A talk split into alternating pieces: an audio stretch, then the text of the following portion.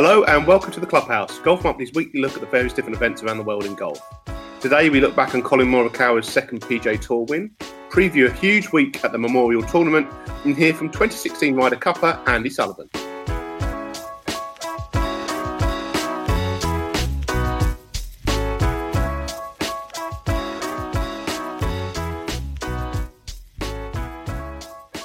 Hi, I'm Nick Doherty, and you're listening to the Golf Monthly Clubhouse podcast. Hello and welcome to the Clubhouse, brought to you by our friends at Titleist, the number one ball in golf. For more, visit titleist.co.uk. Hello and welcome to the Clubhouse. My name's Tom Clark, and this week I'm joined by Elliot Heath. Hi, Elliot. Hi, Tom. And by a resurgent Nick Bonfield. Resurgent? In what way? Well, Aston Villa won, didn't they? Oh yeah, so we're now four points off safety with three games to go. Yes, whoop de do. You know, I haven't said that I am mildly optimistic actually, purely because of the fact that West Ham and Watford both have to play each other, and their remaining two fixtures after that are both tough as well. So feasibly, one of those teams could kind of get one point off their last three games, and if they do that, provided Bournemouth go away and we win two of our last three, which admittedly is a big stretch, then we still have a chance. But we need to beat Everton on Thursday. Nah, Nige, I watched you against United last week, and the players have given up. They That's know it's over. We actually created a lot of chances in the first 20, 25 minutes of that game. We're just not very good at football, and we never take our chances. Um, we, we, we play Everton on Thursday, and Everton are on the beach at the moment, so you never know. Indeed. But as, as we know, this isn't a football podcast, although it just appeared to turn into one for five minutes. Uh, but Nick's obviously very excited about Aston Villa maybe staying up, although they won't. Uh, Nick, do you play any golf?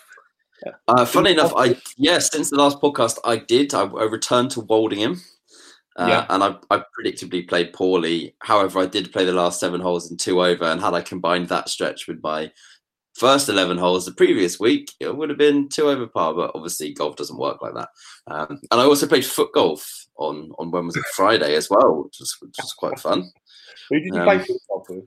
I went with my girlfriend and her flatmate and her flatmate's boyfriend. It was quite a fun little excursion, actually. Quite enjoyed it. You went double dating at foot golf, yeah? We did, yeah, and went all the way to Wembley to do it as well. So it was a bit of a trek, but it was a good afternoon. The sun was out; it was good fun. What you played foot golf in Wembley Stadium? Uh, no, sadly not. Uh, a very run-down piece of land near a farm in Wembley. Not quite Wembley Stadium. sounds, sounds really romantic. Um, yeah. Brilliant. Did you win football?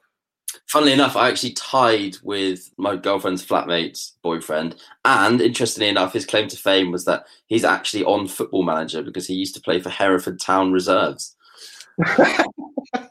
wow, there you go. I mean, he told me that within about three seconds of meeting him. Well, the, the as, I, as I, would do if I was on Football Manager, to be fair. I mean, if he can't beat you at foot golf, and no wonder he didn't make it as a pro. I, um, I did tell him that. I did tell him that shortly after we finished on the 18th. Actually, yeah. I bet. I bet. Uh, Elliot, did you play any actual golf? Yeah, I played at the weekend, and I've got positive news to report. I shot my handicap for the first time since golf courses reopened. Ah, well done. Congrats. Yeah. I uh, nearly bottled it on the back nine, but birdied the last to shoot handicap. Any highlights? Uh, I had two birdies. That was good, and we won our doubles match. So yeah, and I had three beers after. Happy days. It, was gorgeous weather. So yeah, good weekend. and then I, I got home just in time to watch the North London Derby, and yeah. Ooh, then your weekend took a turn for the worse. Uh, yeah, I did not play any golf, but I did play my first cricket match of the season on Saturday, which was uh, brilliant. Which meant on Sunday I couldn't move a muscle because I was so sore, ridiculous, so unfit. But uh, yeah, did all right. Played a, just a, an inter-club friendly. Got off the season, forty-seven not out. Happy nice. Day. Yeah, good nice. Tip, I uh, actually watched a bit of cricket the other day because I noticed it was on Freeview TV. So there was some highlights on BBC, I think. Yeah, yeah. I mean, we. I, I, quite entertaining. Do you know what? That's actually brought, brought us around before we crack on with everything else in golf. But that I saw a stat the other day that um, there was a Premier League match shown on BBC. I can't remember who it was between now. Might have been Villa. When uh, and it was the most watched live Premier League match in history. Wow. Mm. It's like Crystal Palace Villa or something like that, or Crystal Palace Brighton or something like that.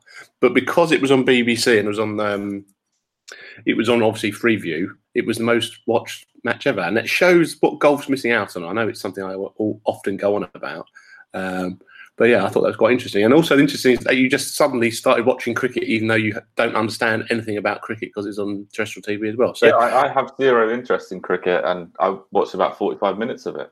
boom, boom. Wow. There you go. There you Uh, go. it was it was a good, exciting test match, and, and with that forty-seven not out, I think you'll get called up to the England squad for the second test on Thursday, given that that score is higher than any of the England team managed in the first innings. I, I, I think I was playing at slightly lower level than Test match. um, so um, uh, uh, yes, well, and and also I don't think I want to because um, Yeah, I, don't, Yeah. I wouldn't fancy facing I- that pace yeah, attack, to be no. honest. well, I've, I've, I've faced some quick bowling in the ti- in my time, and I think that's um, that time's past now. I, I, I might rather have um, some uh, enthusiastic youngsters bowling at me, trying to bowl quickly, uh, than uh, some really big, strong men. so uh, Yeah. Can't argue with that. exactly. Any golf this week for either of you in the diary? Uh, Yeah. Friday. Yeah, we're all playing Friday. Oh yeah, we are, aren't we? I forgot about that. Uh, am I playing? Yeah, I am. Am I? But uh, and I forgot about that. I've Yeah, get Sunningdale Hill. I think it's a course where it's kind of a very. It's not a par three course, is it? It's a very short course with a lot of kind of drivable or short par fours. I think, but I'm not sure many of them are drivable. I think it's one of those golf courses where if you can hit a four iron straight, you're probably going to do okay. But unfortunately, me and you can't do that, Tom. So we might struggle. Yeah, what, what was if you snap hook a four iron? Does, you're in work? trouble. I would think. Yeah, should, should, uh, should be got- made for Elliot this course. yeah, it's got 14 par threes, I think, and uh, it's got new ownership, which is taking it in a good direction. And it was a host on the Clutch Pro Tour last week as well. So Mm. Yeah. I'm, gonna, I'm really looking forward to that. I'd completely forgotten. I'd been so snowed under with stuff. I'd actually forgotten we were playing it. So, uh, oh, that's good. So, I wonder if I'll finish last. Then. But um, we'll wait and see.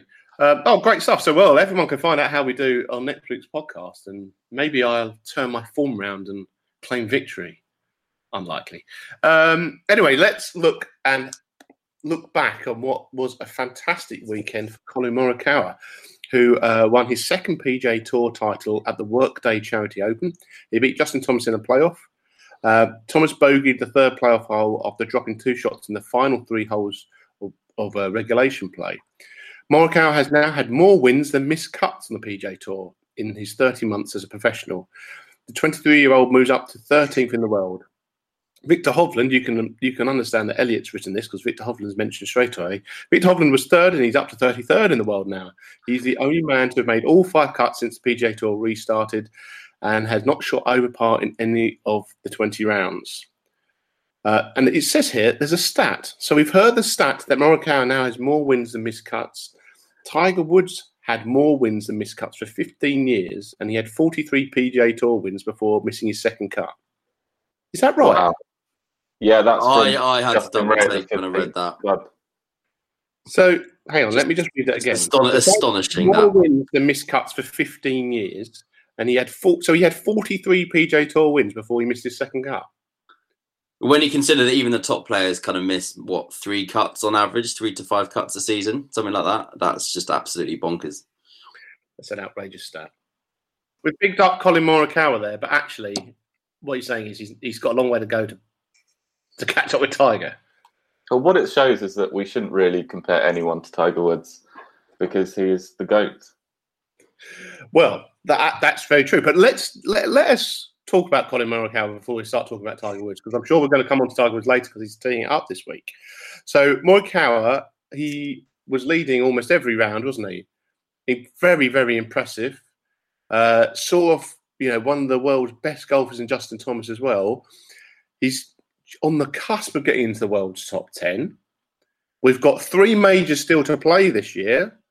Should he now be in that bracket of potential major winners for this year? I mean, I think so. When he combined his obvious skill set with his temperament, I mean, the fact he was able to hold that 25 footer on the first playoff hole after Thomas had drained a 50 footer and then given it a big come on across the green just reveals so much about his character.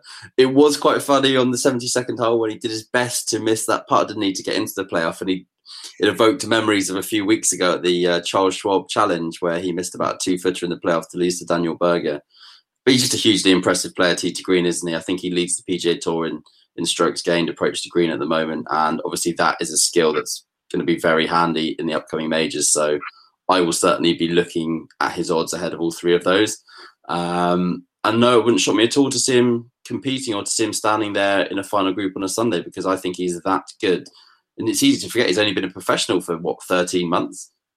Yeah, it's a, it's a bit mad. And actually, when you just mentioned that he actually just missed out on the playoff on winning a couple of weeks before, it actually mm. shows he's playing stupidly good, isn't he, at the moment? And actually, he's, he seems to be competing every time he tees it up. Elliot, what do you think? Do you think we're going to be seeing a lot more of this guy? Yeah, he's an absolute ball striking machine. He is a little bit dodgy on the greens, so I think he's down at like 150th on the PGA Tour. So obviously he's got plenty of time in his career to sort that out. But for him to start winning majors, he, he probably needs to putt a little bit better. But yeah, it, it was a great win. I uh, I felt a bit for Justin Thomas. He, started with a couple of bogeys whilst he had the lead. Then he bogeyed two of the last three holes then he made that 50 footer. Looked like he won there, but uh, yeah, it was a really good final round. You have to be deflated, don't you, after something like that happens to you? Um, and he obviously got very unlucky on the third hole with his obviously his drive was wayward, but it did settle right behind a tiny tree, which I thought was quite unfortunate. Yeah. And he seemed to hit a really good putt as well on that green that just lipped out. But he's looking really good at the moment. I think his putting stroke is looking as good as I've ever seen it, and obviously a very competent player all round. So he's another one who I will go out on a limb and say he will win one of the remaining three majors this season. I think that's probably quite a good shout. I mean, I, I can't see him not competing and being right up there on a, at least one Sunday. Uh, and you know, talking of majors, the majors are going to be with us very soon. The PGA Championship is but three weeks away, something like that. Um, yes, uh, early August, isn't it? Yeah, I think maybe yeah, the sixth, sixth, sixth or the ninth. I think. Yeah, so you know, there's someone who's going to win a major in in the near future, without without a doubt. And maybe let's uh, mention also someone else who's who's been very impressive because Elliot wants to talk about him. That's Viktor Hovland. As mentioned in, in the stats at the start, he's now played in every single uh, event since restart, and he's made the cut. And actually, he's done more than that. I think he's finished top 25 in each event as well. So he's playing really well, but he hasn't got over the line now Obviously, they're playing at the same course as they were last week. This week, is this going to be the week where he wins? Well, I think he's has he not led the PGA Tour in strokes gained tee to green in each of the last three weeks, which is just astonishingly good given how many good ball strikers there are on tour at the moment. Um, and if he just has a good putting week, his ball striking at this point is almost a given. So if he has a good putting week, then again, one of those people that you can easily see getting the job done. Having said that, there are probably about 50 of those people at the moment. So you never want to guarantee anything, do you? Yeah, he kind of got left behind a little bit by Thomas and Morikawa, but you know, I think that was his first ever final group on the PGA Tour, so it's going to be a great experience for him, isn't it?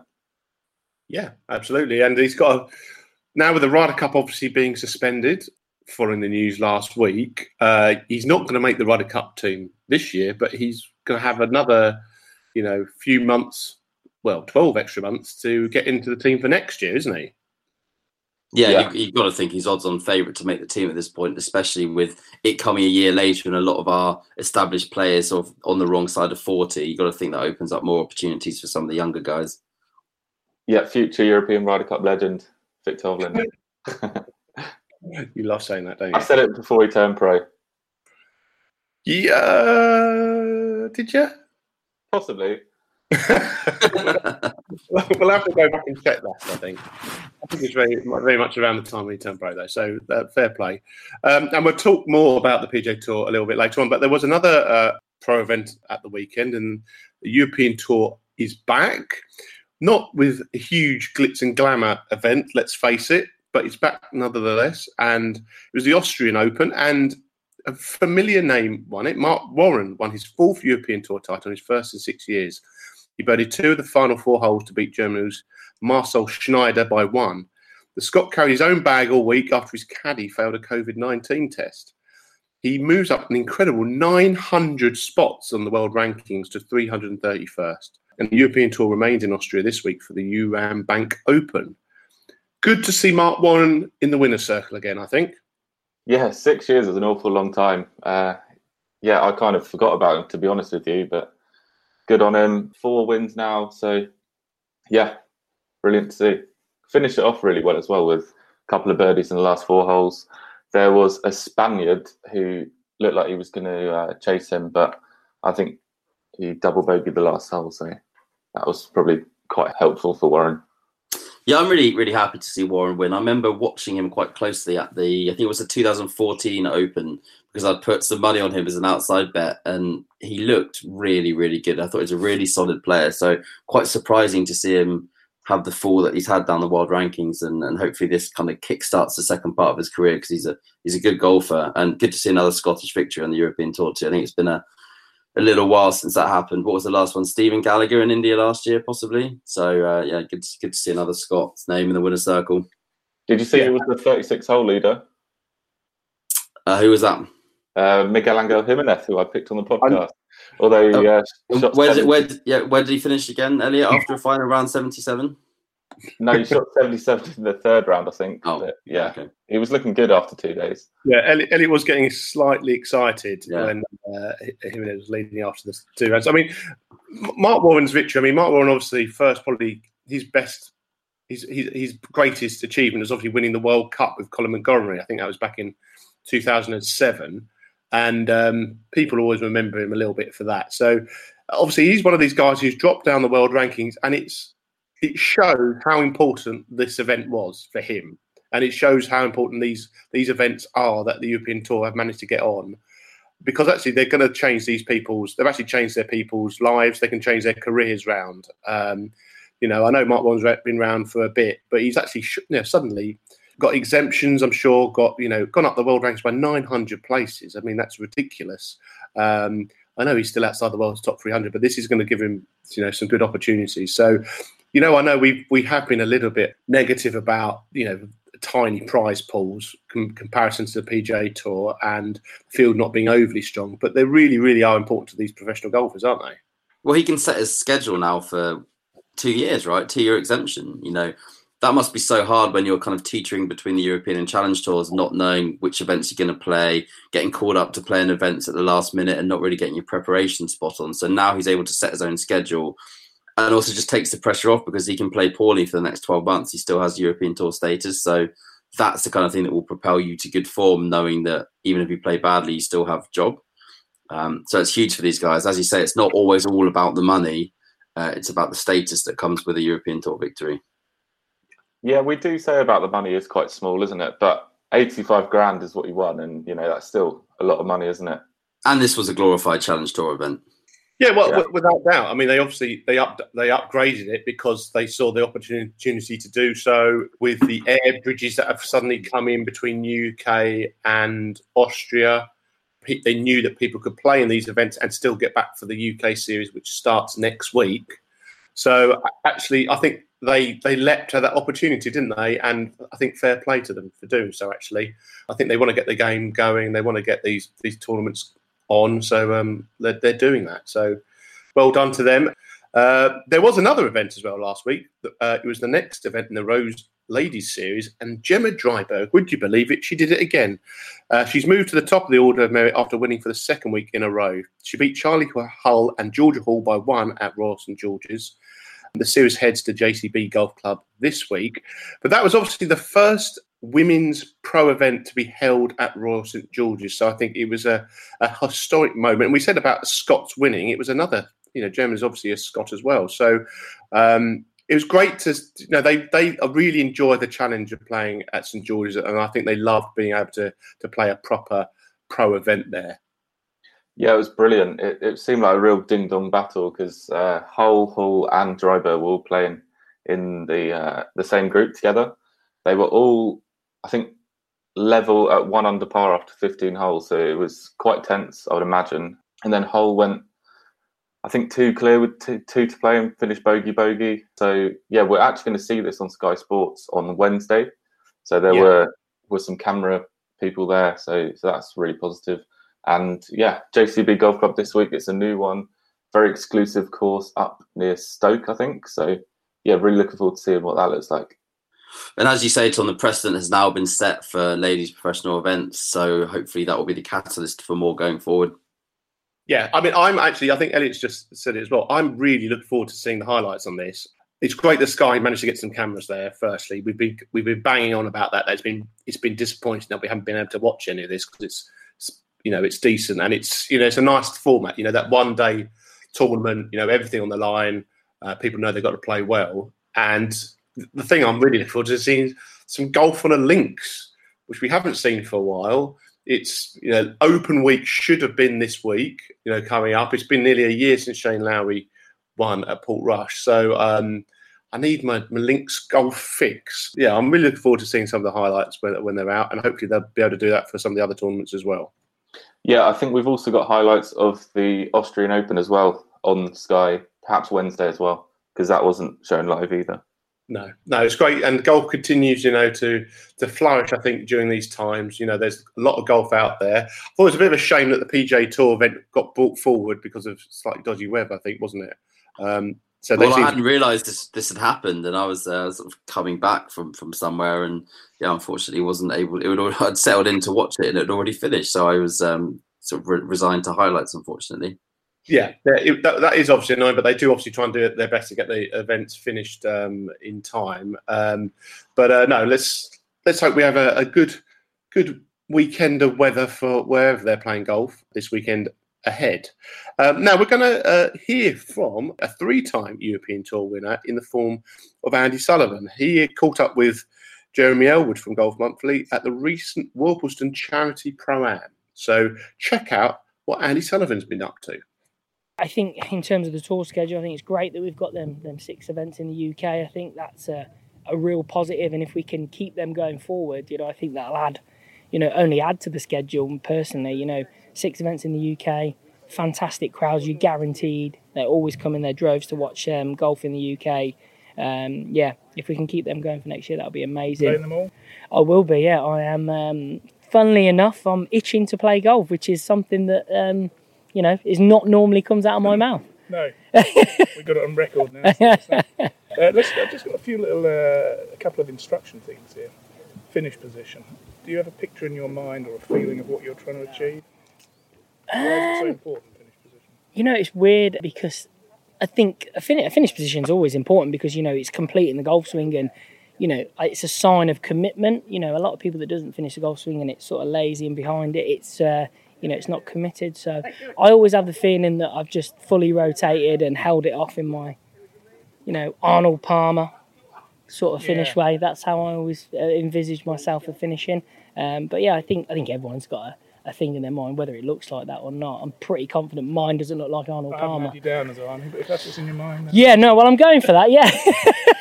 okay, secret to great bunker play for being a great bunker? Um, I always say this, and um, I've done this in a few golf monthly things. Uh, the two, yeah, in the line, the line for me, that line a couple inches behind the ball. Um, you don't even need the ball there. You just got to commit to hitting that line and getting that entry point on that line is for me so important. That when that comes, uh, when you get that consistently well, you know you can play bunker shots however you want. So that would okay. be my most important. What's your best putting drill? Best putting drill. I really enjoy. Um, we have a an eight to fifteen foot putting drill, and basically you can't go away until you've holed five or more. So yeah, that would be mine. So until you do that, you go eight to fifteen feet around. And I think I think if you hold five, I think it's above PGA Tour average. That's why it was always five. Oh, okay. So from them distance. First time, all five straight off the bat. Of course. okay, uh, one tip for bigger drives be tall and strong. Don't be short and fat like Andy Sullivan. if you can't do anything about that. Um, you know, for me, it's just it's just a big rotate, a big a big turn on the backswing, trying to keep your you know legs as still as possible. I think when you ask someone to rotate, they try and get their legs involved too much. Um, if you think of it like a spring, you know, when you push a spring down, the bottom half is always close together, isn't it? So you want this to be as tight as possible and just to coil up. So yeah, big turn. Keep your shirt, keep your knees and your uh, hips still. Or grow, grow a foot. Or grow a foot. Yeah, either or, whatever you want to do. Okay, a few other little bits. Links golf. Are you a fan or not? Yeah, I am a fan, big fan. Um, I enjoy links golf. I wouldn't say I've always played my best at links golf, um, but I do enjoy it. I think the creativity that comes with it, different shots you've got to hit. you know, you play Parkland, and on a day like today, it's um, you, you are just pretty much going dead aim at everything. Where links golf, there's a lot more to it. You can use the contours of the links, and uh, the wind obviously plays a big factor in pot bunkers. So you have got to be creative. Yeah, and you're probably in a part of the country where you're as far from the sea as you can possibly get. Exactly. That's why my links record's not very good. Fair enough. Okay, putters. Um, stick with what you know or change after every bad putting round. you know, I don't think there's ever such a thing as a bad putter. You know, I don't think the putter's to blame for someone's bad putting. I think if you're going to address something, you, you need to address it with yourself. I don't think the putter's making you a bad putter. So, um, yeah, I would stick with it. Okay, uh, how important is social golf to when you're not out on tour? Um, I mean, for me, very important. For my uh, for my fiance, she probably hates it because I'm never at home. Um, but um, you know, I I love it. I love having a you know a good laugh with the lads and coming back and you know going into the bar afterwards and having a crack about it. Um, you know, that is probably you know as a general golfing public, I think that's what they enjoy most is the socialising of the golf. Yeah, you're Stratford now, aren't you? I am indeed, yeah. Pretty easy walk around there, isn't it? Very, very, very. It's very flat, which is perfect. You get round in two and a half hours, you know. So you tee off at nine, bars open at eleven, perfect time. Okay, now I'm sure you've never had any of these, but what is your most memorable caddy player disagreement? In inverted commas. Um, when Shawnee Mack was caddy play, Sean McDonough, we was playing Scottish Open, and um, funnily enough, I, I lost the head a little bit, only a little bit, just a little bit, and um, we were doing we were doing quite well. We are still in the event, but I've just got I've just I think I bogeyed a par five, or par, I might even par the par five, but I was had like a six iron into it, and I parred it, so the head's rolling a little bit, you know, doing all this, and um, I've just said, oh, I'm done, can't be asked now. And Macca goes, well, if you were done then, I'm putting the bag down. Put the bag down and started walking off. And I just, it was, it was just hilarious. I mean, it wasn't so much of a disagreement, but just hilarious. I was like, well, well, let's go then. If we don't want to be here, let's go. But um, Did that do the trick? wow, I said I'd carry on. He got the bag back on his shoulders and we carried on. I'm not sure we did it in the right manner, but yeah. Oh, right. Right, okay. Oh, well, you're gonna, I know what you're going to say. Favourite golf course in your home county? Favourite golf course in my home county? Um, you know, do love Stratford. Stratford is fantastic, but um, I'm actually going to go with. Oh, it's not in my home county to be fair, but it's close. Can I say it? It's in the Midlands. One of my what, what favourite that I haven't played in ages that I actually thought about the other day is Beau Desert. Oh, yeah. Absolutely love it. And someone mentioned it the other day, and you just forget how good that place is. I absolutely love that place. I think it's a it's a tough golf course. Well, you got to play around there, you know. So, uh, but yeah, yeah, I really enjoy it. Blast it over all that cross trouble on the last, can't you? Yes, you can. Yeah. Lesser mortals have to factor that in a bit more. Okay, away from the tour, do you always, sometimes, or never play for money? Am I allowed to? I'm allowed to play for money all the time, am I? Yeah, I can play. Yeah, all the time, all the time. Yeah, I love. It. I mean, this is this is you're gonna love it. Fred, one of my best friends, who also is a pro. I love taking his money. Okay. Substantial sums or modest sums? No, modest sums, but it's just you know, even if it's just a five or a ten, I just enjoy you know taking it, just picking his pocket. I've even asked the European Tour if I can add the points on because I'm taking that much off him. Can I just add it to my race to the Dubai, like the Fred Fund, I call it? Career? Yeah. Okay. Uh, what other sports uh, were you best at as a kid? Um, I was a bit of an all rounder. I was, I, I was all right. I think I was, I was decent at tennis. I'd say I was all right at football. Um, quite enjoyed cricket. You know, cricket for the county. Um, yeah, junior level? Or? yeah, junior level. Yeah, but yeah, I, all sports really. I was decent at hand-eye coordination stuff. You know, I'd hold my own. I think. Hope so. Anyway. Yeah, I think there's a few out there, isn't there, that are decent at something else. Um, lowest round on tour and away from the tour. Lowest round on tour. Um, Surprised me how few people are able to remember this. Yeah. I think I shot 62 at Morocco one year, which is, I think, nine.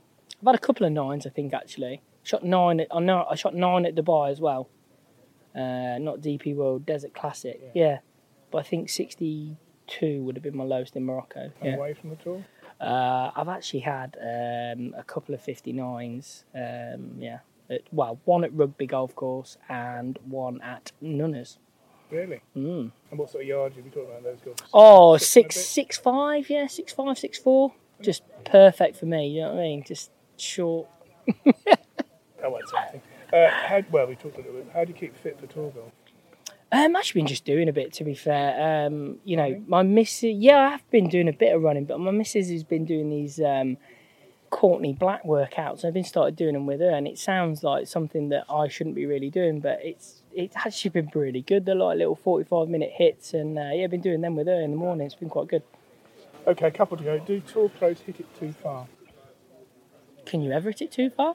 I think we're taking it in a more sort of general uh, golf courses obsolete Um, kind of way. Do you know? Yeah, maybe, maybe, but I don't. Again, I think yes, maybe we do hit it too far, but on the other hand, is there's ways to combat that. Do you know what I mean? I again today, you know, if you if you drive it really well and long in the fairway, you're going to score well. But you know, if you're not quite on the driver and not you're a little bit offline, you're not going to score well around here today. So. You know, there's ways of combating long driving is just by tightening things up a little bit. You don't get much heather out on tour, do you? Really? No, no. Well, when we do, Walton when, Heath, maybe. yeah, well, it'd be interesting when we do go back actually, because obviously the crowds won't be there. So the rough that Uh, well, normally gets a little rough. trampled down, it will be up. So it'll be interesting to see, you know, how that factors in. Yeah. Um, and finally, best and worst things about being a tour pro. Obviously, best thing is we, you know, we're living the life we always wanted to live. I think everyone that's on tour had the dream of, of being on tour and playing on tour when there's a young boy, and uh, you know that's definitely what I dreamt of as a kid. Um, worst thing is obviously having a family now is being being away from the kids and and the family for such long periods. But um, you know, you make sacrifices to have this wonderful life we have. So how's it been being at home with the family for three months? Are you now itching to stop travelling the world again? Yeah. You know what? It was amazing. It's amazing being home with the kids and enjoying it. The homeschooling, you know, for me, teachers do not get paid enough for me. Um, what I have realised is I am incapable of teaching my daughter and my son how to do their homework because it is an absolute nightmare. And, you know, teachers, I salute you because it is it is an absolutely tireless job they do, bless them. But um, yeah, that would be uh, one thing from lockdown I, I, I won't, will not miss. Good stuff. right, thank you very much. Andy. No problem, pleasure. Okay, there we go. Um, Andy Sullivan talking to Jeremy Ellwood there. Good to hear that Andy will be at the UK Swing events starting next week. Yeah, good to hear from Sully. He's uh, definitely one of the funniest characters on the European tour, I'd say. Uh, we've done quite a lot of stuff with him over the last few years. I was looking up, he's a three time European tour winner, but they all came in 2015. So he's actually on quite a long drought now. Uh, he's outside the world's top 100, obviously a class golfer, played on the Ryder Cup team. So yeah, he'll be looking to get maybe a win under his belt in the next five or six weeks. Yeah, he, he had an amazing 2015, didn't he? Yeah, didn't he beat Charles Schwartzel in the playoff in South Africa and then win the Portugal Open by a number of shots, didn't he, to round out a, a sensational year and acquitted himself fairly well in the Ryder Cup on debut. I thought that was never going to be easy for him. I mean, he Um, actually, quite, you remember, he actually led out the team in the first match Mm. Rory. mm, Incredible. Uh, you know, can you can you imagine? You know, actually looking looking back on that, yeah, you were on the first tier, the Ryder Cup with Rory McIlroy in in America playing the Ryder Cup. I mean, that's an amazing achievement, isn't it? Really. yeah, it was, it was a, a you know a tough debut, wasn't it? Away in America, and yeah, the likes of Chris Wood, I think, and Matt Fitzpatrick making their debuts as well. So it was always going to be a struggle for Europe. But yeah, no, what an experience for him. I love how he said there as well, just casually, how he's had a couple of 59s just on, you know, Nuneaton and I think Rugby Golf Club. Just absolutely unbelievable. Yeah, yeah. Hell of a golfer, hell of a golfer. Well, let's look ahead to this weekend now. And, well, the PGA Tour are still at Muirfield Village. They should all be settled in now, um, playing at the same course, of course, and venue as last week's event for the Memorial Tournament. Changes this week do include, though, different pin positions, tee boxes, rough length, and green speeds. There's also a much stronger field this week, including the world's top five plus. Tiger Woods makes his first start in five months. Woods has won at Muirfield Village as well on just the five occasions. The 15-time major winner plays with Rory McIlroy and Brooks Koepka for the first two rounds. Patrick Cantlay is the defending champion this week, and also Rory McIlroy will be defending his world number one spot as Rahm, Thomas, DJ, and Webb Simpson could all overtake him. So, guys, who's going to do well this week? Can I just say first, what an achievement that would be for Webb Simpson in this era of power hitting? I mean, just the fact that he has a chance to get to world number one, I really don't feel he gets the credit he deserves. He's a real, real talent, and I really want to see him get there because he's supposed to be a lovely guy as well. We need to quash this myth that Webb Simpson is a short hitter. I was watching PGA Tour live a couple of weeks ago, and he was keeping up with Rickie Fowler, if not outdriving him sometimes. Rickie Fowler's not a long hitter. Webb Simpson's not a long hitter. They're average hitters at, at best. No, come on. He, he, was carrying his driver like 290. It was running out to like 310 every time. That's not a short hitter. Fair enough, yeah. he's not one of the biggest, but. Let, us not go down this uh, rabbit hole of who's hits it long. But yeah, I think you're right, Nick. It would be incredible if Webb Simpson does make it the world number one. Uh, he's been very, very consistent. That's what his golf is all about. You know, it isn't built around overpowering courses. It's around hitting fairways and greens and making putts, isn't it? And and he, had does... to adapt to losing the the anchored putter as well, didn't he? Yeah, absolutely, absolutely. And actually, I think he's playing better than he ever was, even before, even when he won his major. You know, I don't think he was at. He, he won his major by just sticking sticking around, didn't he, at the US Open? Um, whereas actually now he can win on any course, I think. So, um, absolutely, it'd be amazing. I think for him to get to world number one, an awful lot of things have to go his way. He has to win and so all the other people had to play pretty poorly. I think that's right. So um, yeah, we'll wait and see. Elliot, who who do you fancy this week to do well? Well, yeah, I had a look at the odds and they they agree with me. I would have thought Bryson DeChambeau, and he's actually tournament favourite according to Odds Checker. Uh, just looking as well, Webb Simpson is down at twenty eight to one. I think he's like twelfth favourite, which for the world number four or five is a little bit ridiculous. Um, for a bit of value, I reckon Shane Lowry one. Well, I'll be honest with you. I think you've picked the value. That is that is. I've just looked at that. I did because I couldn't believe it. You're right. You can get him at 28 to one. I think that's ridiculously long. It is, isn't it? Yeah, Shane Lowry is 110 to one, and he won a year ago. So you know, golfers sometimes play well at the same time of year, and he's been a bit quiet lately. Uh, another one as well. I think Sergio Garcia. He hasn't won in a while. He was fifth a couple of weeks ago at the RBC Heritage.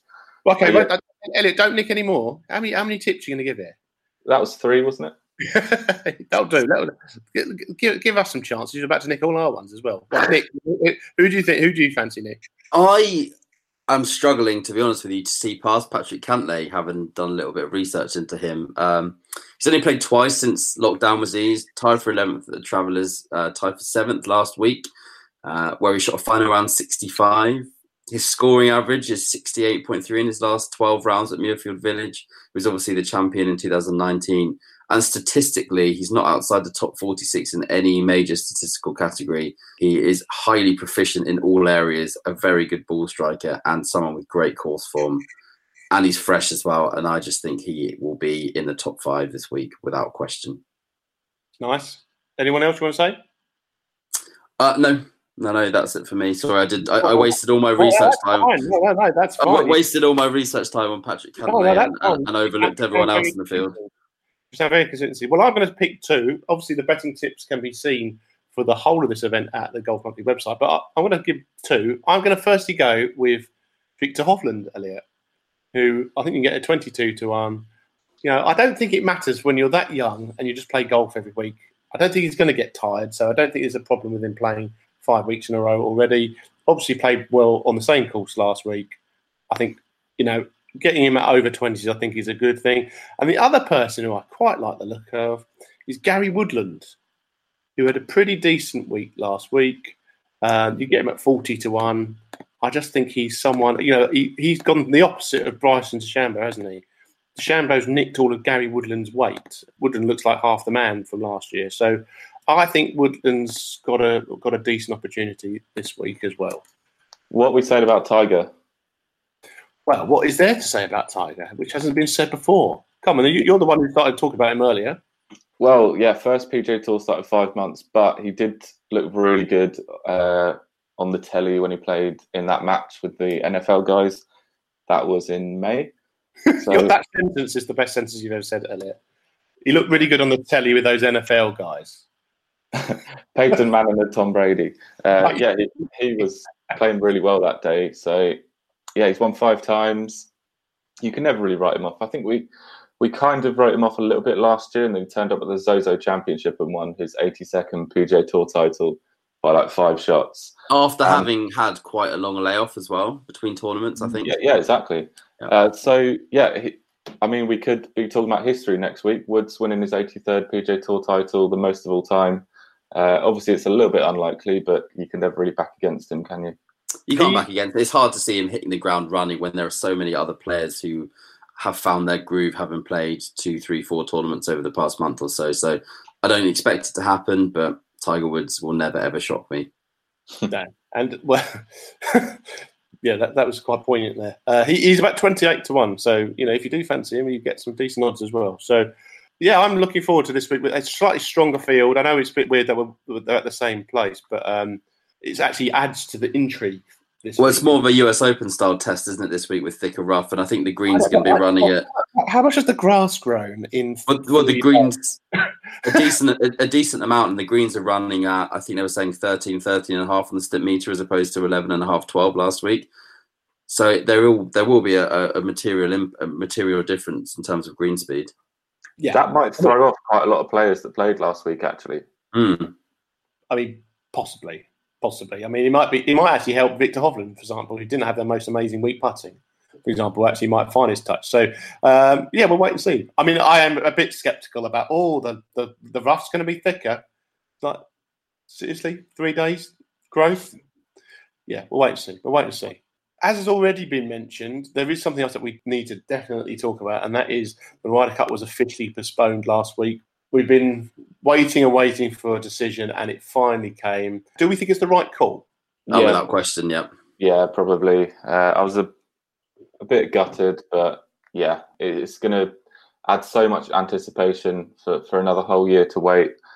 And yeah, it wouldn't be fair on Whistling Straits, I don't think, which is such an amazing golf course, to not have the Ryder Cup as best as it possibly could be. So yeah, hopefully next year we can see a, a fully packed out Whistling Straits. Yeah, with fingers crossed. I'm still not convinced that's going to happen next year, though. But uh, I've gone from being quite optimistic to quite pessimistic to quite optimistic, and now I'm pessimistic again, given what's going on in the states. So we shall see. But absolutely, unquestionably, the right call to push it back. Uh, the Ryder Cups just wouldn't be the same without hearing those roars and people wondering what's going on in a different part of the green, and the songs on the first tee, and, and the players getting really pumped up because of the gallery. So yeah, good call for me. Uh, and I think I agree- strangely, I think we're all in agreement, which is rare. But I think from a safety point of view, you know, the, the PGA Tour have also said this week that they're not going to have any f- fans at golf courses for the rest of the season, which is means till the middle of September. Obviously, the Ryder Cup's supposed to be at the end of September. I think we just don't want golf tournaments to be the reason why there might be a spike in COVID nineteen cases in an area. I think that's that would be horrendous for the sport. Uh, I think the sport is actually getting a lot of things right at the moment, and you know I think trying to get fans back as quick as possible was one of the things that they weren't doing right over in America. And I'm I think it's really good that they've actually now decided they're not going to go for that. They're going to just have it behind closed doors as they have been, and the tournaments have been have been going fine. But you're right, we need some fans at the Ryder Cup. It's it's one of the great spectacles in not only the world of golf but the world of sport. So um, I think it's the right decision to move it back to 2021. Yeah, it also means that the teams will be as good as they can be. Probably a lot of big names might have missed out because of the qualification process would have just been an absolute, you know, jumble really. So yeah, it gives everyone a full year to qualify, which is quite fair. Yeah, benefits Viktor Hovland, doesn't it, Elliot? So you'll be happy about that. Yeah, you know somewhere else it, it does uh, benefit as well is Adare Manor as well, isn't that right, Elliot? Yeah, so that'll be hosting the 100th anniversary of the Ryder Cup in uh, what's the year now? In seven years' time. That's 27. 20 plus seven, let's work it out. Yeah, 2027. So, um, yeah, so because obviously the Ryder Cup had moved from odd numbered years to even number years when uh, 9-11 happened in 2001 because of this it's now going to go back to being uh, odd numbered years and it doesn't mean that Adare Manor will be hosting the 100th anniversary matches which is going to be again a great thing for that amazing new course over in Ireland. And again it's something to to celebrate. And I know it's unfortunate the way that it's come around but you know when life offers you up lemons make lemonade hey and uh, yeah, and I have, I'm sure Adare Manor over the moon about it being moved. Actually, I think they've got another year to get ready, and um, they're going to have an, have even more more uh, more eyeballs on their event when it comes around to it. Yeah, it's going to be an amazing week. There's not going to be enough Guinness in the world for that week, so you know, it's going to be very difficult. To get, it's going to be very difficult to get a ticket, but hopefully, you know, listeners, if you want to go, you can get your ticket, and hopefully, we can be there covering it guys great. We i know we we said we are going to mention that, that obviously on the uh, on the european tour there is the Euram Bank Open this week as well. And of course there is of course the memorial tournament this this week. Um, so do if you want to have a bet or you find out you know you want to find out more about the world of golf of course keep checking out uh, the golf monthly website golf uh, monthly.co.uk or the Golf Monthly social media channels at Golf Monthly at Twitter and Instagram and Golf Monthly magazine on Facebook. We've got everything to do with the world of golf. What, Elliot? What's your what's the thing that you're most looking forward to this week? I just can't wait to see Tiger back. Uh, my my girlfriend knows that Sunday night is golf night, but I've actually told her this week that Tiger's playing, so she can forget about the television in the in the evenings. So yeah, it's just going to be so great seeing him back. I'm, you know, I'm a massive fan of his, and yeah, I just love seeing Tiger play. Absolutely. And Nick, from your point of view, there is a new issue of the magazine out on Thursday. There is Thomas, and it's a very good one, I think. I mean, I, would, I know I would say that, but I think it's a particularly good issue with a lot of packed content, including there's an exclusive with Dustin Johnson in which he admits that perhaps he should have won more. It's a special report on cheating. Uh, there's a piece that Elliot Heath has written where he spoke to Graeme Baxter, who's a renowned golf artist. Uh, we have some instruction with Patrick Cantlay and also some analysis on Bryson's big change and what regular golfers can learn and implement off the back of that. So a, jam-packed issue, as I said, and that's out on Thursday. Yeah, I think it's great that there. So the magazine, we always try and time it to, to to whatever's going on in the world of golf, but actually to have DJ in there, who's obviously won recently, but also to have a massive thing about Bryson DeChambeau uh, in there as well. Uh, if you are interested about anything to those two guys, then do pick up a copy of the latest issue of Monthly. Dustin Johnson's on the front cover, and it's in the shops on Thursday. And on that note, I think we'll leave it there. Thanks ever so much for uh, listening. We'll be back again next week to look back on the Memorial Tournament and to preview the British Masters and the 3M Open as the UK swing on the European Tour begins in earnest. Uh, remember to subscribe to the podcast on your usual provider and leave us a review. Check out our social channels and website for all the latest from the world in golf. Elliot and Nick, thank you ever so much for your time today. Thanks, Tom. Thanks, guys. I'll see you on the course on Friday. Yes, look forward to it. I'm going to go to the range and start practicing my four irons. I think can be key. Good idea. And for all the listeners, thanks for tuning in, and we'll speak to you again next week.